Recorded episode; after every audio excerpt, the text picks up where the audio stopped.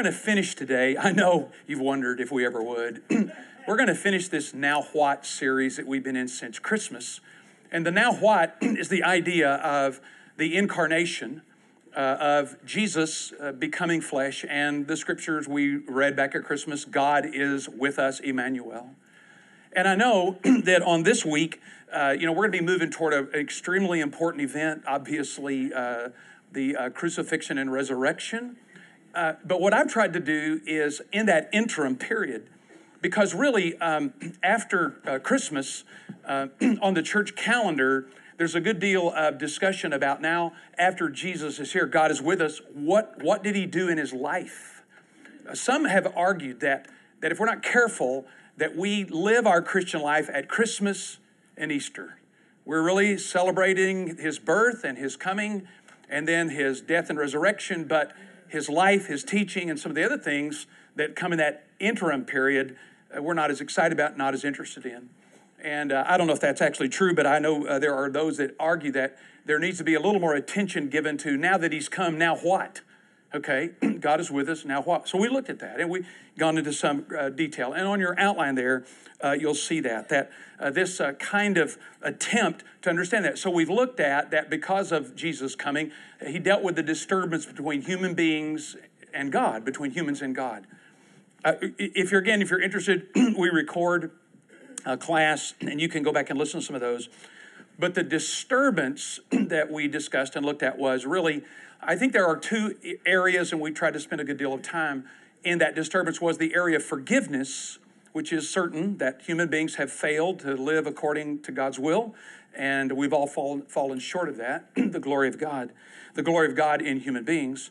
Uh, and then not only uh, forgiveness, which gets a lot of attention, gets a lot of attention. You know, we talk about being forgiven. Uh, Jesus died on the cross for our sin. That's all true. But there's another dimension to that that we looked at, and it's reconciliation. Uh, that that that the disturbance that was between us um, in one sense, certainly we've had our sins dealt with, but now we've been reconciled to God. Uh, one author maybe makes it like this that, that what Jesus did, he not only forgave us our failures, but he made us his friends. made us his friends. I, I'm, a, I'm, I'm, I, you know, I, I talk to my students and others, and, and there is a sense in which at times which I think that people think of Jesus' death and his resurrection as just a matter of forgiveness. And uh, my students at least have been honest with me to talk about it to say that there isn't always that friendship dimension. It, it might be, it might be, it might be manifest like this. I know that what I'm about to do is wrong, and I know I shouldn't do it, but God will forgive me. And so I've asked them that. Try that with your friends. try that. Try, try that with your friends. Now, their friends aren't God, but I think it speaks to the point that sometimes if we're not careful, if we just celebrate Christmas and, and Easter, and around here, you know, we're going to celebrate another day. What's that? Pentecost. I'm going to make that argument later or discussion that that is the goal of everything God's up to. That's the goal. You got Christmas, you got Easter. If you don't got, I'm from Texas. if you don't got Pentecost, you don't got it. okay? So write that down. you can quote me on that. that you don't got it because Jesus said all of that. Wait, it's not done yet. So, so, so the understanding here of, of, of really reconciliation, I, and I really just want to encourage you. You might think about in this uh, season to to spend some time even looking that word up and and discussing or looking at it, understanding it. That we're not only forgiven, but we're friends. And to me, that's an important distinction.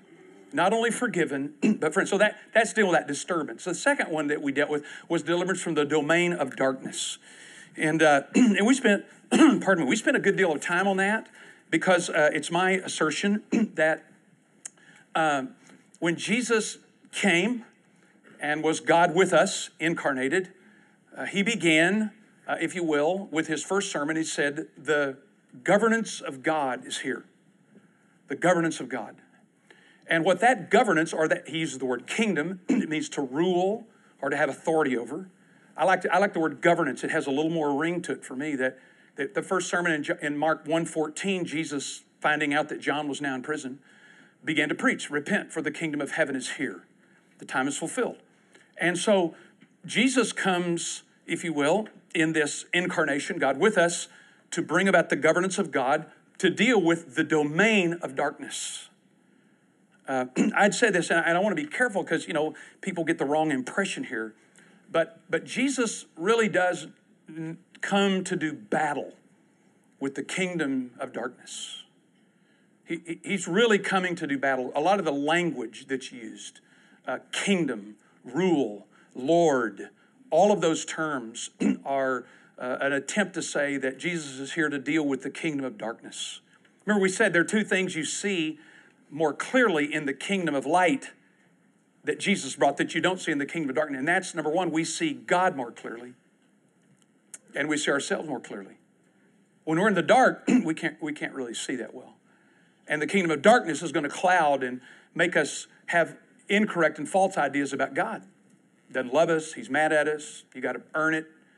And in the kingdom of darkness, we don't see ourselves right. I'm no good, I'm not that. Instead of in the kingdom of light saying, I'm created in the image of God. I'm created. You are too. You can't lose that. You can't do anything about it, whether you like it or not. You're created in the image of God. And we see that in the kingdom of God or the governance of God in, because it's called the kingdom of light. So we see that. So, so the notion here of, of that matter. So as I was thinking this through and working this, we're going to get this third one that we'll, we'll conclude this study today, and I think it's appropriate in Holy Week. I didn't plan this. I just go slow. yeah. We're going to do something later after Holy Week or Easter. And um, the, the, the, this kind of, if you will, confrontation of Jesus with us when we say God with us, Emmanuel, this confrontation with the kingdom of darkness, this, this confrontation of the disturbance, uh, reminds me of, of, Holy Week, obviously, that we're about to enter. And I uh, was thinking about this that Emmanuel, God with us, the kingdom of God, is now at a pitch fever with the kingdom of darkness and its values. And we'll see that this week. What's amazing is the kingdom of darkness finds its way sometimes in religion, religious leaders. I, I, it's fascinating to me. Um, you know, um, um, when you read the Gospels, I've been reading through them again this uh, last couple of months, and read through the Gospels. What's glaringly true in Luke is that every time Jesus is brought before Pilate or Herod or any procurator, they say, He's not guilty. That, that's a fascinating thing that every authority and every person has the power to give him death says he's not guilty.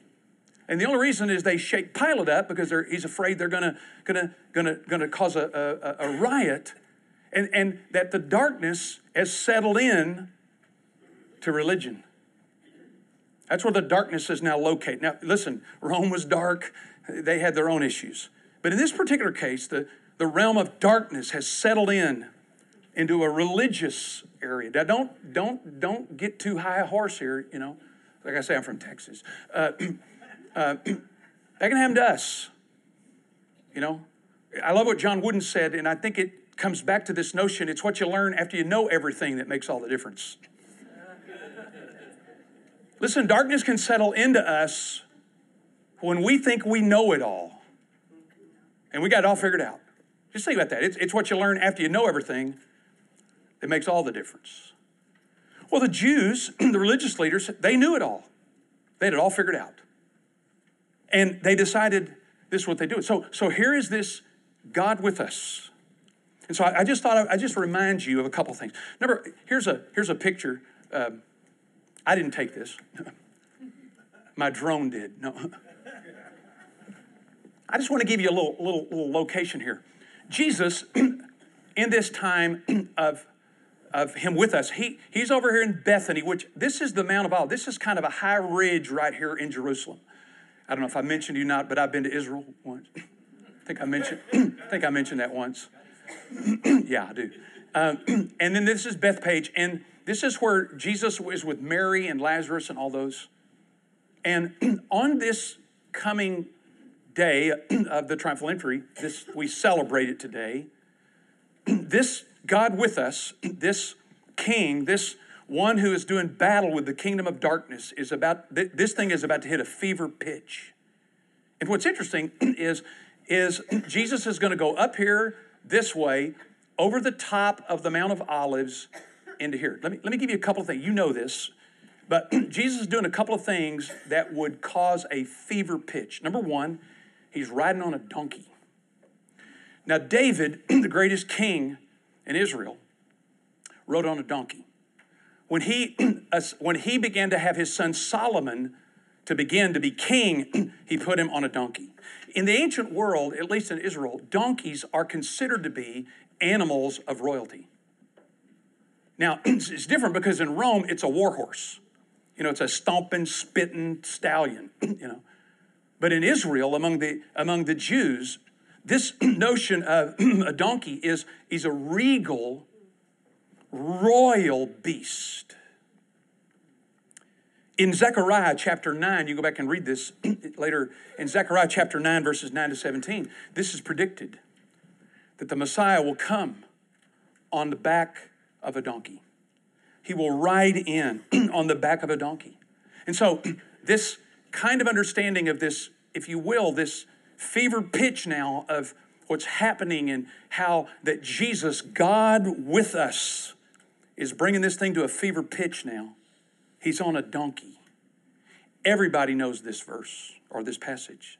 Second thing, you'll notice here, he's uh, coming across the Mount of Olives. Now, right up here, there's a, uh, some thing on the top of it, and some of y'all have been to Israel, you know this. Uh, there is actually a, um, a little chapel there called the Chapel of the Ascension, where they believe, it's thought, that Jesus ascended back to heaven there uh, in that spot. Um, and so there's a little chapel there. It's, it's a really nice little thing. I, I've got a picture of Becky in there and Dan Reinecke pointing like this. And, you know, um, like he knows what he's talking about. and um, Dan's not here, but he might listen to this. But anyway, uh, uh, and so the, Jesus ascended. Now, if you remember, there's something about this place, the Mount of Olives, that in the Jewish mind, this is where the Messiah will come down. So here's Jesus on a donkey, the royal steed of the king. He's coming across the top, if you will, of the Mount of Olives to indicate or to fulfill that the Messiah is coming. Now, here's kind of the route. I, I give it to you again right here. That when he gets right up here to about the Mount of Olives, the top of it, gets right about the top of it, there's only one gate over here. It's called the Golden Gate. Some call it the Gate Beautiful. It's typically understood as the Eastern Gate. I'll show you something about that here in a second.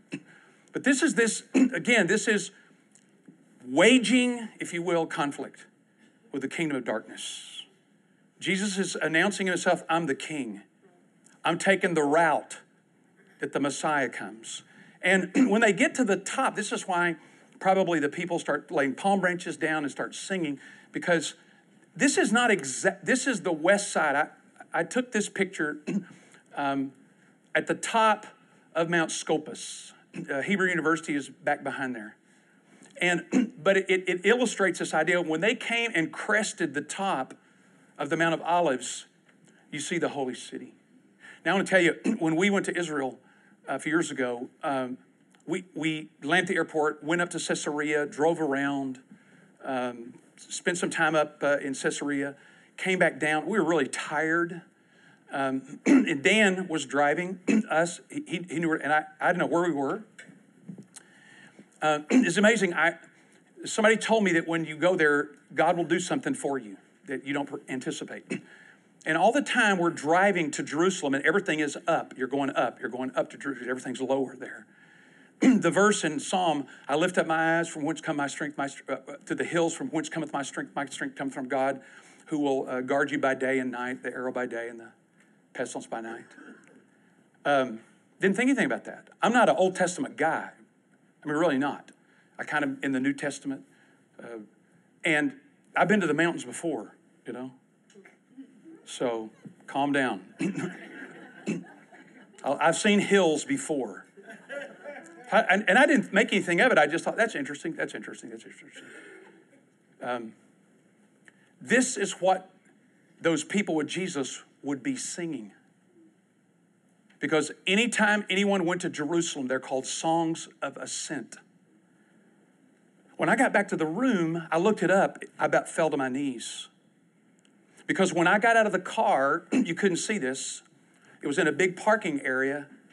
And whenever I walked over, when you get to the edge, boom, there it is right there. I went down almost and just wept of seeing the holy city. Think about being with Jesus, with him riding a donkey, coming down from the Mount of Olives. You just crest the top of the Mount of Olives, and you see the holy city in its splendor. This is Jesus announcing, making himself known to those I'm the king, and I've come to drive out the kingdom of darkness wherever I find it. We celebrate that today. We celebrate that. Now, it is fascinating to me. Here is the Eastern Gate. That would have been back here uh, on this tip, it'd be right here. That's uh, the Eastern Gate. We have pretty good evidence to believe that's where Jesus came in. That also is part of the understanding of the Messiah. That when the Messiah comes in from the Mount of Olives on a donkey, he'll come through the Eastern Gate. Now, this is kind of interesting to me because in 1541, Saladin, the Ottoman king who conquered um, Jerusalem, knowing that the Messiah will come through the Eastern Gate, plugs it up. Yeah, that'll stop him. So in 1541, there is still the thought if the Messiah comes, He's coming through this gate. There's also a graveyard in front so that the Messiah would. Here's what's interesting. Even in Islam, they believe the Messiah is coming. That's why they did this. The news is they were 1,500 years late. right? That's a, to me, that's a testament to the belief of the Messiah. When I was in Israel and saw that, I thought, that's a testament to the belief of the Messiah. Yeah, he's a real deal. And we don't want him in. We don't want to come. So, so all of this hitting a fever pitch now because Jesus is going to deal with the kingdom of darkness. How will he do it? Well, we've seen, I think it may be on your, I don't know if it's on your outline. I, I've, I've taken a note, naps and sin. I said right here, we've seen in this Emmanuel, this God with us, that he declared his invasion, the, the governance of God against the kingdom of darkness. he taught about his kingdom. he healed diseases. He forgave sins. He raised the dead. But what does it mean that God is with us? I, I think it means this for me. For God to be with us, he must take on what it means to be us. If God is with us, or for God to be with us, he must take on what it means to be us. Now, I, I know we, we, we think about this, and I, and, I, and I want to think a little further, that, that Jesus took on humanity completely. Paul, Paul says in Philippians 2 that he emptied himself and he took upon the form of a servant. So, this identity, this, this matter of Jesus being with us, is not simply geography. He's not just on the earth, He is with us because He knows what it means to be us fully. Fully. I, I remember some time ago I was in a, in a meeting and um, we're discussing this about Jesus. And I think this is where the disconnect is. Um, the question was asked could Jesus have actually sinned by temptation? And the answer generally is, of course not. And I said, that's not true. Or he wasn't tempted. You bet he could have. Because Jesus took fully on the human experience. He, he never ceased to be God. Let me help you here, real quick. What he did was, Paul says there in Philippians 2, you can look at this, when it says he emptied, it's the word kenosis, he emptied himself and took upon the form of a servant, being made in, this, in the likeness of men became a servant. Here's what he did he never ceased being God, he emptied himself of his power for himself. He still calmed those seas, he still raised the dead, he still had the power of God, but he refused to use it for himself. That's, he emptied. It says there, he did not think of being God something to be grasped or held onto. So Jesus said, I'll enter this experience completely.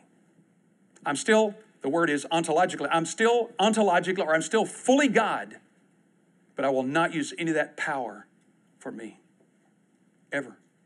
He emptied. Again, he didn't cease being God. So he, to be with us, he's got to take on what it means to be us. So if Jesus could not have sinned, if he could, then it's all kabuki theater. It's just a joke.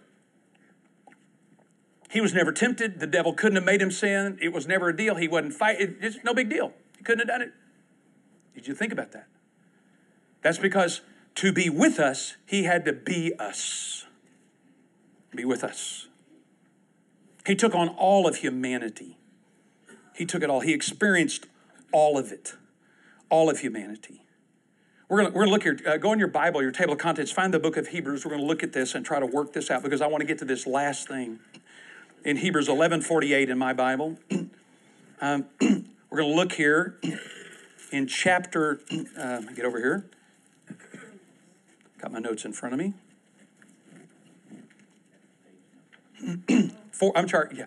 Yeah, uh, Hebrews chapter 4, verse 15. We're going to just start there for a second. Well, start at 14. That's where the passage actually begins, 414.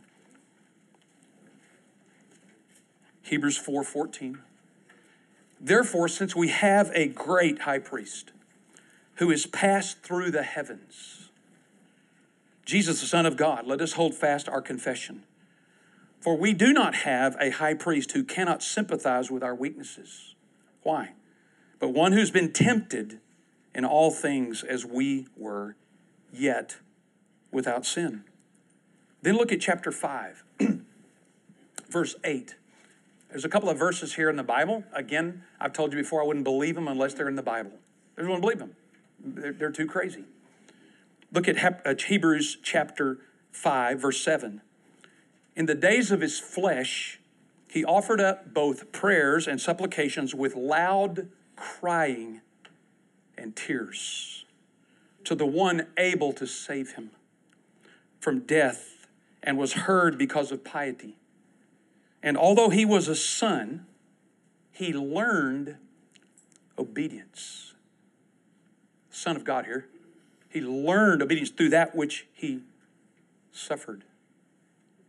I wish we had a little time for that because I think what the writer is attempting to do here is to show the dependence of Jesus. The reason Jesus lived the way he did is he completely depended on his Father in suffering and difficulty and everything. Then watch this, verse 9. And having been made, what's that word there? Perfect. Huh? Having been made perfect. The word there means complete, fully developed, fully grown. You, you, you mean Jesus had to be fully grown in his humanity? What this means is he experienced everything you and I do. He experienced everything. He was made perfect. And by that, he became all to all of those who obey them the source of eternal salvation. Listen, this, this, this idea of God becoming flesh, this idea of God becoming man, is a scandal in the ancient world. This is not easy to hear. I mean, we've been Christians too long. This is nuts. The idea that, that God in his son Jesus Christ became completely human. It's the Nicene Creed. It's the idea of, of Jesus taking on all of humanity. Why? For God to be with us, he must take on what it means to be us. And this is the glory and the wonder of it.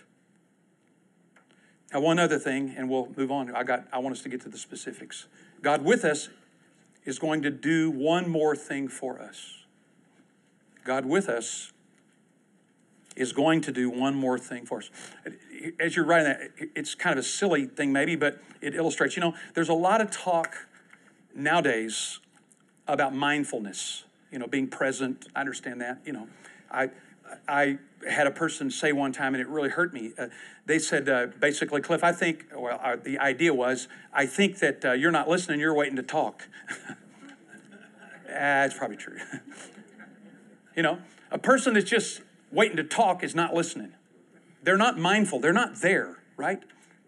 Have you ever had that happen around people that they're present, they're, they're, they're geographically located where you are, but they're not there, right? They're not there. I, I, look at students all the time and I'll say, you know, this could be on the test. What? I know. Welcome back to class. right, Eric? Eric knows that. Any teacher, you know, welcome back to class. Now, they're geographically there, but they're not there. They're not mindful. This idea of Jesus not just geographically being here in a body, but being here in all of that human existence. Why? Here's what I want to say we're going to this last one to destroy death. To destroy death. Jesus, as Emmanuel, God with us, is to destroy death. Remember what are the wages of sin? Death. What is it that human beings need to be done with? The sin that we've committed is the, is the means, the consequence is death. That's why the church fathers Athanasius and others have said if sin was the only problem that human beings had, repentance would fix it. But it won't. If sin was the only problem that human beings had, repentance and getting your life straightened out would fix it. But Athanasius said in his great work on the incarnation, but it's death that human beings have to have dealt with that Jesus took on the kingdom of darkness to destroy death. Now, back up in Hebrews, we're going to look at this, spend some time here in Hebrews chapter 2. in Hebrews chapter 2.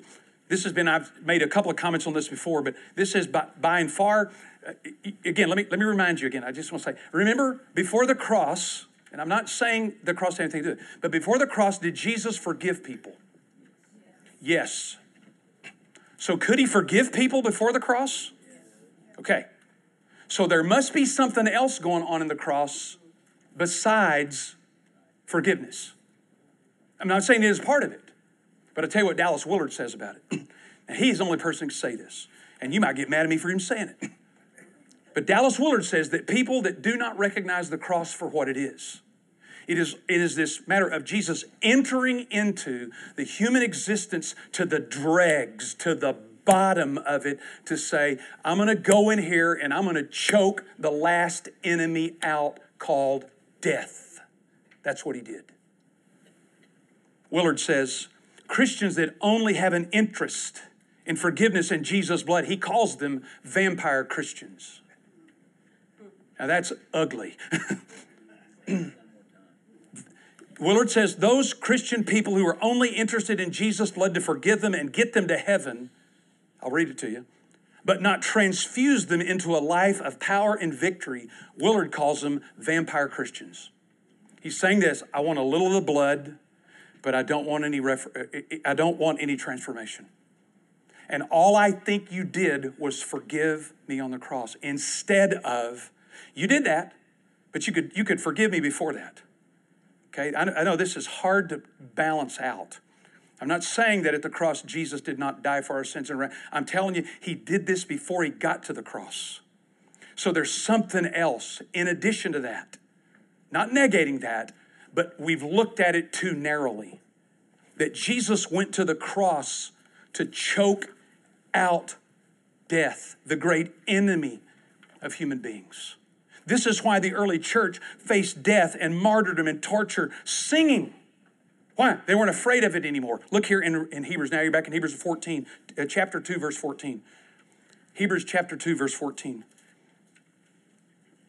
Therefore, since the children, human beings, share in flesh and blood, he likewise also partook of the same, that through death he might forgive us. What? Look at that. Destroy or render powerless him who had the power of death. This is interesting. Now, I, this is, makes me sound smarter than I really am. I got good resources. Notice what it says here. He, he, took on flesh and blood. He took this on so that through death, through death, he, he's dying. Jesus, through death, that's the means or the basis. He might render powerless him who had the power of death. That is the devil. He says, don't miss this. In, in, in, in grammar, it's called epanaleptic construction. It refers to what preceded. He's saying this He destroyed, rendered powerless, he who had the power of death. Oh, oh, okay, don't miss it. That is the devil. So what did Jesus do? It says right here, through death, Jesus killed death by dying. The church fathers would, would he say this? He trampled over death by death. St. Athanasius, there are some strange thoughts about this, but there are some ideas that St. Athanasius says and other church fathers of the first four centuries would say that Jesus tricked the devil thinking he could kill him.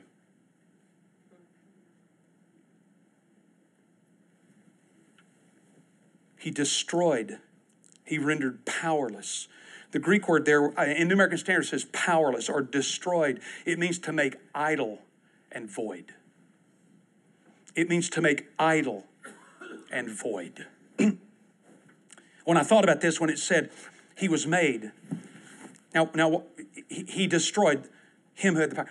Think about it. In, 1 John, by the way, we're going to do some work in there in a few months, or a few, few weeks, or a few days, or we don't know. We'll start someday. We'll let you know. We're going to work through 1 John. It's a great book. In First John, I've been off a week in Florida, you know, so when it says there uh, that he would destroy he who has the power. In First John chapter 3, it says, And for this reason the Son of God came that he might destroy the works of the devil. I think it's been way too limited. I think we thought that's just going to make people quit sinning. I, I, I, th- I, think we just think that, that, that, that God is so tore up about that, and He is concerned about that. But what God wants to destroy is death. That's the thing that sin brought into the universe in Eden that God never wanted. The wages of sin is that He's got to deal with that. Death entered into this universe uh, contrary to God's plan, and Jesus comes to destroy the one who had the power of death that is the devil. He brought him out in victory, or he came out in victory. Notice it says here. So notice he said the power death, verse 15, that he might free those who through the fear of death were subject to slavery all their lives. Listen, I think Descartes is right, the uh, French uh, existentialist who said this great existential dread that every human being carries is the fear of death. I remember one of my professors, we, I had a class on death and dying, and they made us talk about our own death. I was 36 years old. I want to talk about that. You know? Wow, 36. That was a while ago, wasn't it? that just gets depressing. I can invert that. 63. um, and I remember he made us write. He made us right about our own death. And I remember how discombobulating that was. And then he said this if you're like the great existential philosophers, what if, and he said this is the dread, what if when you die, you don't even exist? That was even more frightening to me. Descartes, others have said the great dread is death. And Jesus here comes to free us so that we don't have to dread it, that He freed them who for all their life, he said, who were for might free through fear of death, were subject to slavery all their lives. All their lives. I don't know about you, but as I get older, I still have to remember this. I, there are times when I think about the end of my life. Have to remember wait a minute.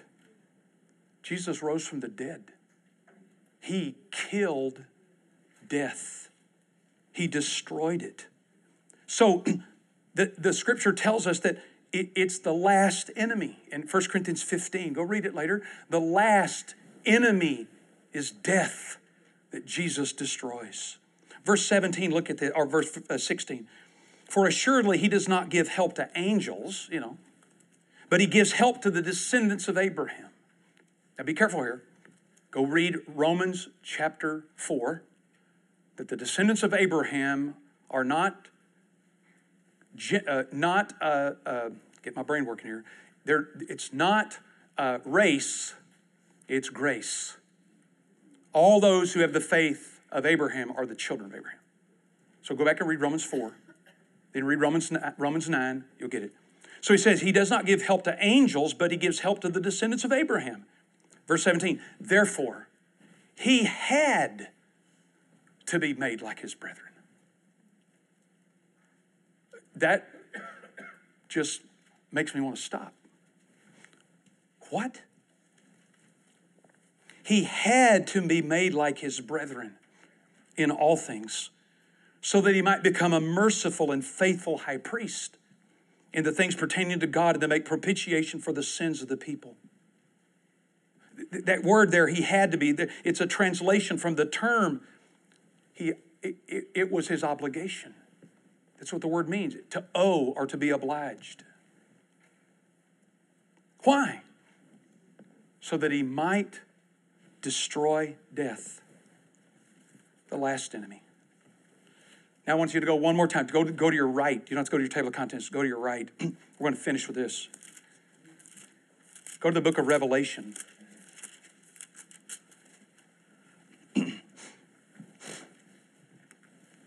I'm just saying, when Jesus died, when we celebrate that on Friday, there's a whole lot going on here than just to make you a nice person. There's a whole lot more going on here than just getting people to live right.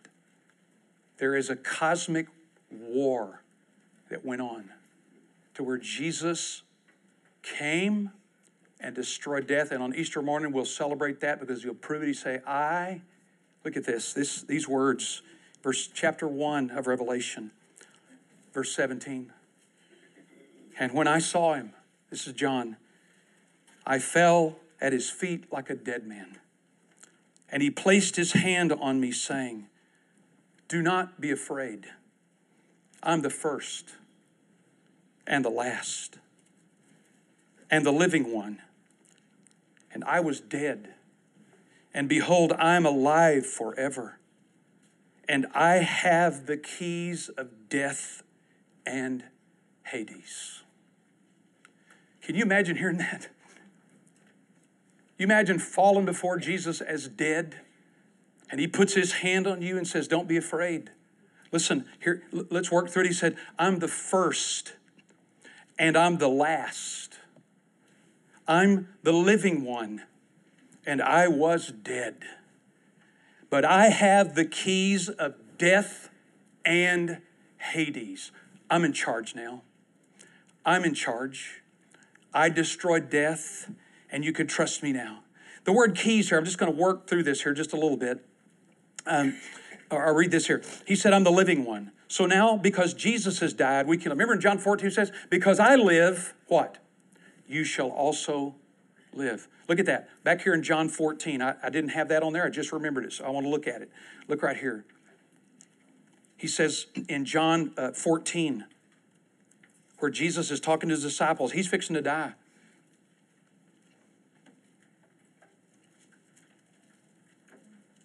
It's right here in my Bible. Because I read it and know it and have read it before. This is uncomfortable.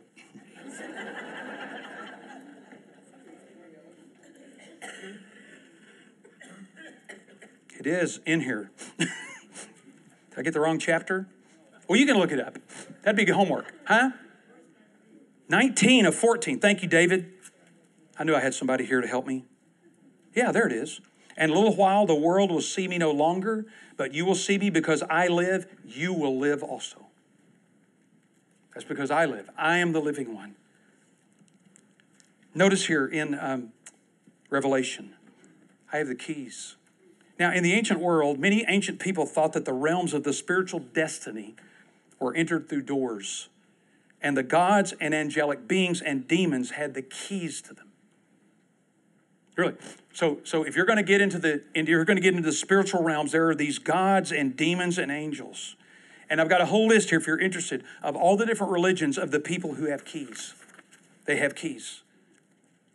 Jesus says here, I have the keys of death and Hades. What is Hades? Hades is the abode of the dead. In this situation, Jesus makes the statement that I have authority over. I've conquered it. I have the keys to death and Hades. In Greek mythology, Hades was a god who ruled the underworld and all the dead, the house of Hades. In the intertestamental period, the Jews prophesied Hades was an intermediate place where souls of the dead awaited judgment. In the New Testament, Jesus' own words are waging war with this when he says, I will build my church and what? The gates of Hades, I've already got these on here, will not prevail. The gates of Hades will not prevail. So let me finish this. Uh, if, if, if this was a junior boy class, I would show you the clip, but it's too hard to see. How did Jesus do this? By being with us and taking on humanity in every, every dimension. He choked death out when he killed it in a movie with Tommy Lee Jones called Men in Black. See, I already lost you. I could bring you back if I show you the clip. if you remember, maybe you don't, maybe you're a Christian and you didn't see it. I've just heard about it in my research. I, stupidest movie I think I've ever seen. If you remember, at one point in the movie, Tommy Lee Jones and then this one fighting this huge cockroach. In fact, I saw one of those in my apartment in Houston one day, so I wasn't scared when I saw it. Yeah, bigger in Texas. You remember that Tommy Lee and Will are there, and somehow that cockroach eats Tommy Lee's gun. right? And he starts yelling at him, Eat me! Will thinks he's crazy. He does. And when he does, what does Tommy Lee do? He blows him up from where? The inside. It's exactly what Jesus did. He went into the depths of human experience. He, he, go ahead, kill me. Kill me. Come on, kill me. No one takes my life away from me. Nobody takes my life. I lay it down willingly. Go ahead, come on, come on, take it. This is where Athanasius and others say, he tricked, come on, take me. I dare you, take you. Take me. What did Jesus do? He blew this place up from the inside. And he stands up with the keys of hell and Hades, of death and Hades, and said, This is why I came. I came to wage war. I didn't come here to be, eh, pat you on the head, be nice, although you ought to be nice. I didn't come here just to forgive you, though you need your sins forgiven. I didn't just come here to make a religious system. I didn't come here just to get you. I came here to kill the thing that is destroying humanity. So, he killed death. This is Emmanuel with us in the solidarity of our humanity and experience. I'm not saying death isn't still frightening. Nobody likes it, nobody enjoys it. But we have the confidence from Jesus that He said, I got the keys. You can come on. I got the keys. I'm in charge. and you can come on with. This Good Friday, we remember that Jesus willingly sent his life to the cross for one reason, or many, that's not true, many reasons. That is that he might destroy death and deliver us from the fear of it. So Josh Butler makes a great statement. This is the gates of Hades. It's an actual place where in Israel people believe that all the demon world and everything came right out of there. It's up by Caesarea Philippi. It's when Jesus said to Peter, I'm going to build my church, and the gates of Hades can never prevail against it because I'm the one who'll kill death. And I think it this way. We ought to think of it this way. The cross is not happening to Jesus. Jesus is happening to the cross. That's a, that's a different way to look at it. To say, look, this, this, this isn't some victim up here. This isn't somebody up here that's some victim of terrible brutality of the Roman government. Certainly he's get brutality. But the cross didn't happen to Jesus. Jesus is happening to the cross. And he takes that instrument of death and says, I am victorious. Here's what I want you to think about this week. What if this week you confess the statement below? What if you what if during this holy week? I think that's on your outline. I don't know if it's on here or not. Maybe it is, maybe it isn't. Isn't. What if this week you confess the statement below as you remember Good Friday and anticipate Easter? That the cross is not happening to Jesus, but Jesus is happening to the cross. And when we see this, we know what he's doing. Let's pray. Being with us, Lord Jesus, has taken on a whole, maybe more complete understanding. I'm, I'm sure I don't understand it completely. I'm sure none of us do. But this has stretched us and caused us to think of how that simple phrase, you shall call his name Emmanuel, which means God with us. We are so grateful for your willingness to destroy death, to deliver us from the kingdom of darkness, to deal with the disturbance between us of sin and reconciliation. We are debtors in so many ways. Help us to live out this life that you have of victory, of power, that you are the one who possesses the keys. May we live our lives this week, especially this week, this holy week, remembering that as you came to Jerusalem, the pitch of the battle began in a way that had never been before, and that you rose victorious. We want you to help us with this, Jesus, to live this out in our daily lives. Even, Lord, with some of our family and friends that may be close to death, as they linger and as they are in the throes of it, help us to encourage them to know that the gospel, the good news is because I live, you're going to live. Because I have the keys of death and Hades, you'll live. Help us to be a comfort to ourselves and to others in this matter. We pray this in the strong and mighty name of Jesus. Amen. God with us.